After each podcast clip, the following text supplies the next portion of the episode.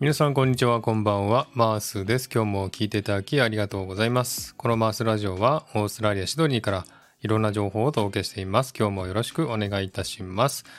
さてサクッと3分トーク。このコーナーは3分間一つのテーマに沿ってフリートークをするというコーナーです。今回のテーマは完璧主義は嫌いですかというテーマでお話したいなと思っております。そして今回は3分で終わりませんので覚悟して聞いてください。はい、今回はですね、完璧主義について語ってみたいと思っております。えー、皆さん私のね、配信を聞いている方はね、ご存知だと思いますけれども、私はね、完璧主義なんですね。何でもちゃんとしっかり完璧に仕上げないと気が済まない性格なんですね。なので配信内容もちゃんとしたものを配信したり、BGM とか音質とか構成とかにもかなりこだわってるんですね。でそこで完璧主義のねメリットとデメリットをちょっと見てみたいなと思います。ちょっと長くなりますんでね、えー、箇条書きでちょっと読みたいと思いますけども。1番責任感がある物事を責任を持ってちゃんと最後までやり遂げる。2番注意深くて慎重だから普通の人が気づかない点に気づいたり丁寧に作業を進められる。3番高い集中力を持っている。4番向上心があるため効率的に作業を進め質の高い結果を出せる。5番周囲から信頼や尊敬をされやすい。そういうメリットを持っています。これ全て当たってると思います。そしてデメリットですね。何かと言いますと1番不安や焦り、イライラ、ストレスを感じやすい。物事が思い通りにいかないと焦りやイライラを感じると。2番目、できたところよりもできなかったところを見る癖がある。99%できても1%できなかった方を見るということですね。3番目、思い通りにならないと自己嫌悪、自己否定に悩みやすい。4番、新しいことに取り組むとき慎重になり挑戦するのが苦手。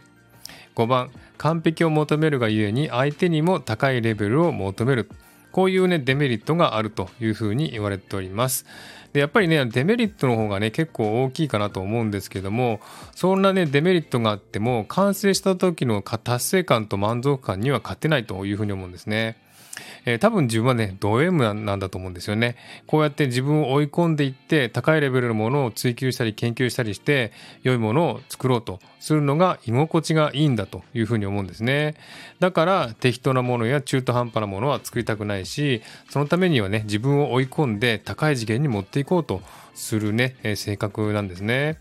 で、それがですね、あの、このスタイフの配信にもね、しっかりと出てると思うんですよね。私の配信はちゃんとしたものが多いんですけれども、まずですね、先日配信したコラボ朗読ですね。これについてはね、またあの、後日、あの、白座さんとね、あの、後書きコラボ収録しますけれども、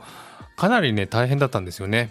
一度はね諦めようとしたんですけれどもそれでも道を見つけてね、えー、完成にこぎつけたんですよね。そしてねその完成した時の喜びとかね達成感はですねもうアドレナリンがドバッと出て出たぐらいですね。すごく気持ちよかったんですね。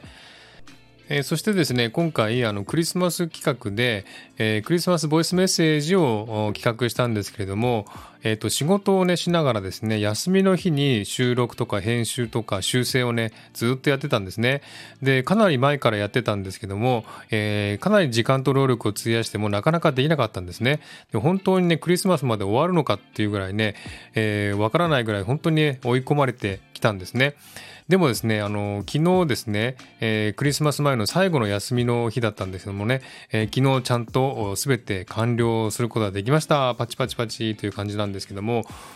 えこんな風にですねあのこのクリスマス前の最後の休みの日に終わらせることができたということはですねかなりあの満足しましたし達成感もあるしあと開放感もあったし喜びも感じてるんですね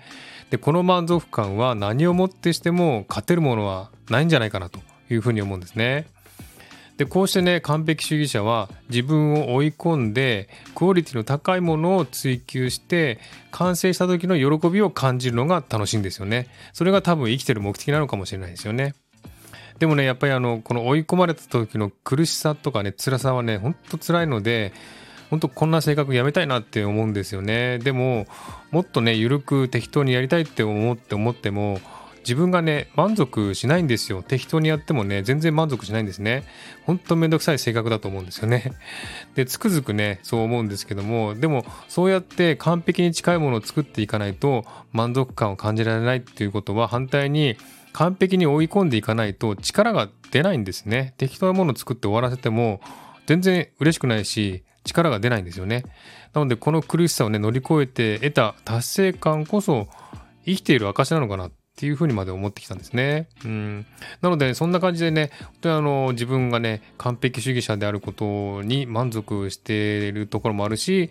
えー、やめたいな、やめた方がいいのになと思ってるとこもあるんですけども、結局ね、あの、自分がね、それを乗り越えて達成した時の満足感が気持ちいいので、居心地がいいので、完璧主義にまたなってるということなんですね。はい。そんな感じでね、私は完璧主義なので、えー、完璧に近いものを作りたいというふうに思うし、もしできないのだったらやらないという選択をする人間ですね。うん。多分ね、あの、このスタイフ内でこんなに完璧主義者っていないと思うんですよ。